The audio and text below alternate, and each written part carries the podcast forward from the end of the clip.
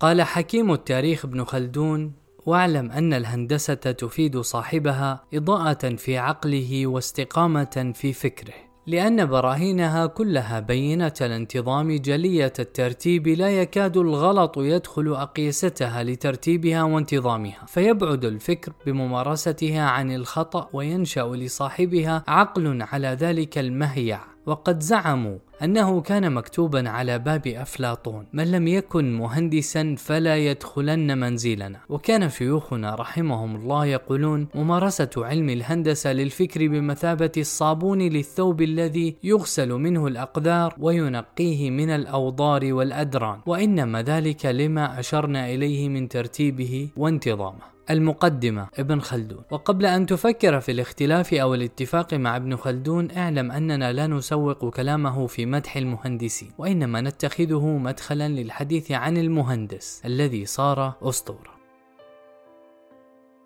مرت بنا في الأيام السابقة ذكرى استشهاد عياش 6 1 1996 المعروف بلقبه وحده المهندس. فإذا قيل هذا اللقب في سياق الجهاد والمقاومة انصرفت الأذهان إلى شخصه دون غيره من أجيال المهندسين الذين تلقي بهم الجامعات أفواجا في كل سنة فلماذا صار المهندس أسطورة؟ يذكرني يحيى عياش في الصحابي الجليل سعد بن معاذ رضي الله عنه فإن سعدا كان سيد قومه ولم يزل في العشرينات من عمره بعد حرب بعاث التي أهلكت صناديد الأوس والخزرج. ثم إنه صاحب الفتح الكبير حين أسلم فكان إسلامه سببا لدخول عشيرته في الدين. وهم الذين كانوا بعد إذن الأنصار. الأنصار الذين نصر الله بهم هذا الدين والذين أمرنا بحبهم والذين يتمنى صاحب كل دعوة وفكرة رجالا مثلهم والذين حملوا الدين حتى استقرت دولته وارتفعت رايته ثم لم يخرجوا بهذا الجهاد الطويل كله بشيء من متاع الدنيا. لم يعش سعد في الإسلام طويلا خمس سنوات فقط أو تزيد. ثم استشهد في غزوة الأحزاب وهو في السادسة والثلاثين خمس سنوات فقط ولما مات اهتز لموته عرش الرحمن. فأي همة وأي عظمة وأي مكانة هذه؟ وكم عاش في الإسلام أناس أعمارا مديدة؟ فلا انتفع الإسلام منهم بشيء ولا اهتز لموتهم جفن في عين. من هذا الوجه يشبهه يحيى عياش. لم يكن عمر عياش في الجهاد سوى أربعة سنوات من العام 1992 حتى العام 1996 ولما استشهدت اهتزت لموته الأمة كلها. بل واهتز فرحا أعداء الأمة الذين تخلصوا من هذا الشاب الضئيل النحيل الذي لم يكمل الثلاثين عاما بعد. لما ولد كان ضئيلا صغيرا لا يحسب من يراه أنه سيعيش. ولما نما تعلق قلبه بالمساجد وصار ملازما لمسجد قريته. وكان حريصا على الصلاة في الصف الأول تعلم القرآن وعرف بهدوء الطبع ولزوم الخجل. فما كان لأحد من غير ذوي الفراسة أن يبصر النفسية العظيمة في الإيهاب الخجول ولا النار المضطرمة في المطلع الهادئ. واندرج في سلك الدراسة وظهر تفوقه ونبوغه. ثم دخل كلية الهندسة قسم الكهرباء وتخرج فيها متفوقا ثم منعه الاحتلال من الخروج إلى الأردن لاستكمال دراسته العليا. فبقى في الداخل ليذيقهم العذاب حتى ارتقى شهيدا فكان اختيار الله له خير من اختياره لنفسه. فلو أنه حصل مئات الشهادات العلمية ما كان ليبلغ هذه المكانة. إلى أن يحيى لم يصر أسطورة بهذا بل صار أسطورة لما هو. كانت المقاومة الإسلامية لليهود تعاني من نقص في كل شيء الرجال والمال والسلاح والتنظيم. حتى إن عماد عاقل وهو من رواد المقاومة وبواسلها الكبار قبل يحيى عياش.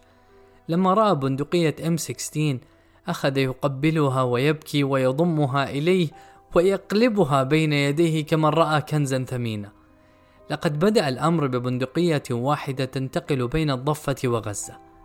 وربما بعض المسدسات الخفيفة التي حصلت من هنا وهناك والتي لا تزيد عن أصابع اليد كما يفهم ممن أرخوا لتأسيس حركة المقاومة حما ولذلك لم يكن لديهم خيار إلا المهاجمة المباشرة من وضع المواجهة اللصيقة أو بتعبير العسكريين من النقطة صفر. وهذا أشبه بالعملية الاستشهادية مع ضعف النكاية في العدو حتى جاء يحيى عياش فصنع قفزة في مسار المقاومة. بتمكنه من تصنيع المتفجرات بأدوات محلية موجودة في البيئة الفلسطينية.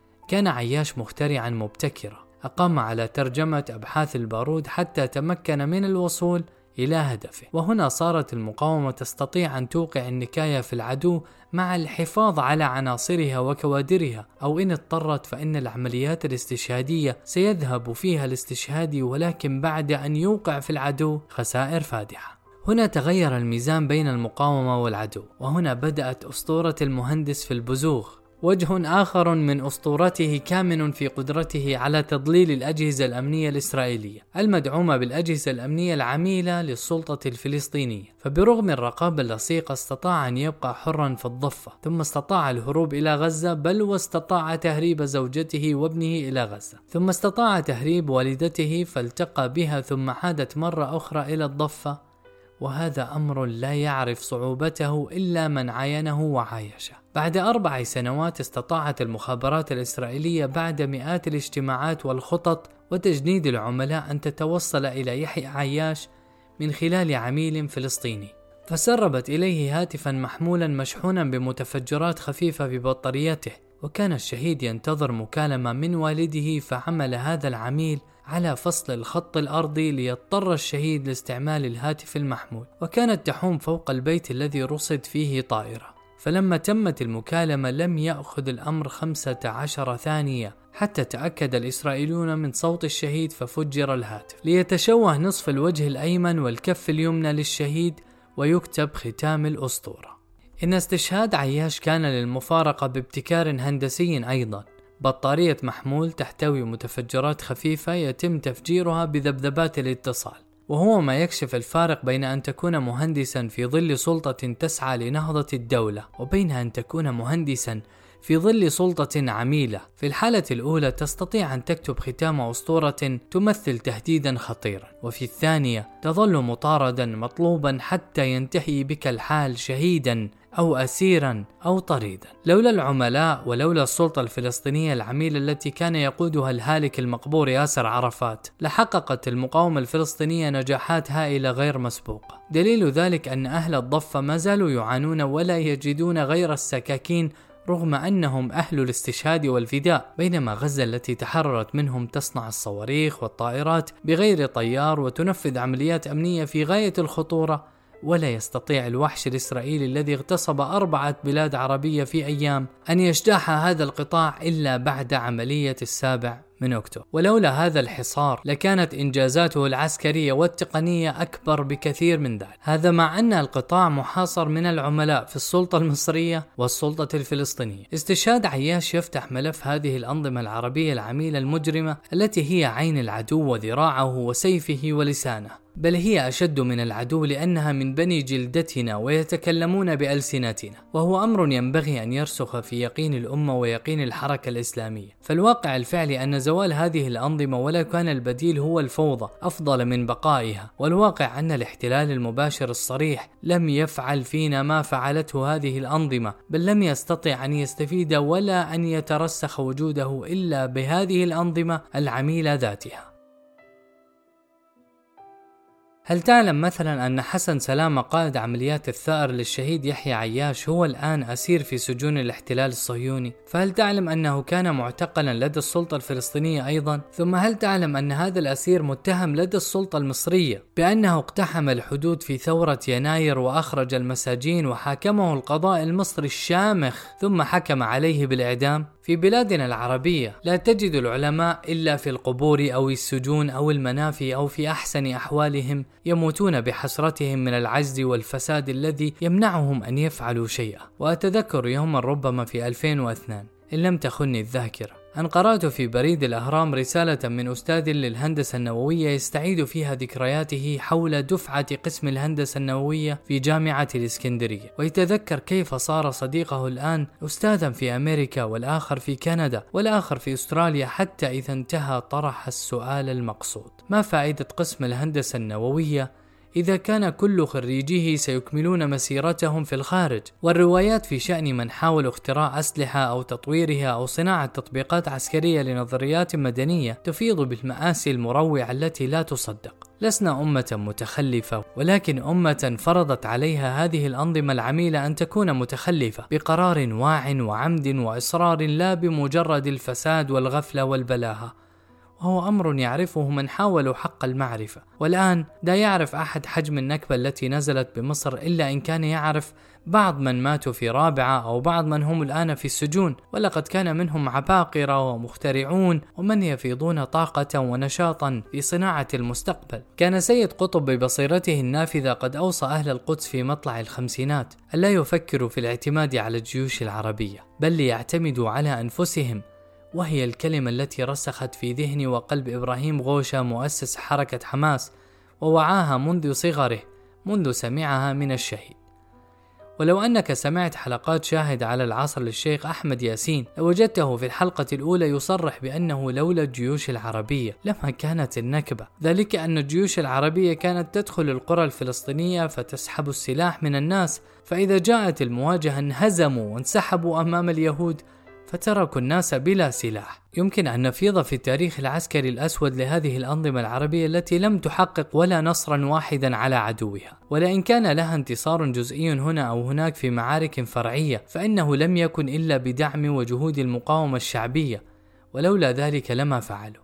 بينما لم تكن تتردد هذه الجيوش في سحق المدن والبلاد وتنفيذ المجازر في شعوبها فحسب وهو ما يعني بالواقع المجرد لا بمجرد التوقع أو التحليل أن زوال هذه الأنظمة خير من بقائها في كل الأحوال وأن المجتمع في أشد لحظات الفوضى لم يأكل بعضه كما كان ماكولا على مذبح هذه الأنظمة هذا هو درس الأمة الكبير الذي يجب ويتحتم على الحركة الإسلامية أن تعيه وتستفيد منه. ثمة درس آخر وهو توظيف المواهب. إذ يتحتم على الحركة الإسلامية أن تعمل على توظيف المواهب والقدرات بل أن تسعى في اكتشافها وتنميتها ما استطاعت.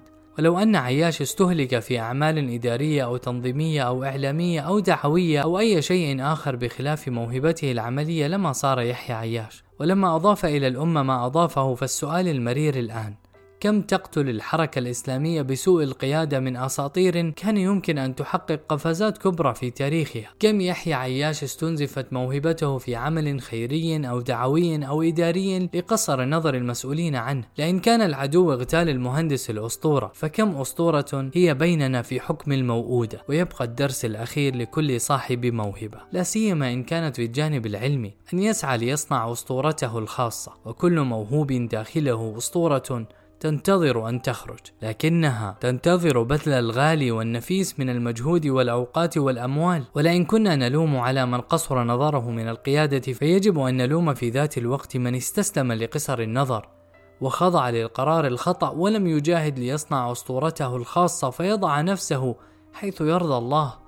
وحيث تنتفع الأمة على الزمن الطويل والمدى الواسع لا على مستوى التكلفة العاجلة التي يحتاجها التنظيم الآن في القرية أو الحي أو النقابة أو البرلمان.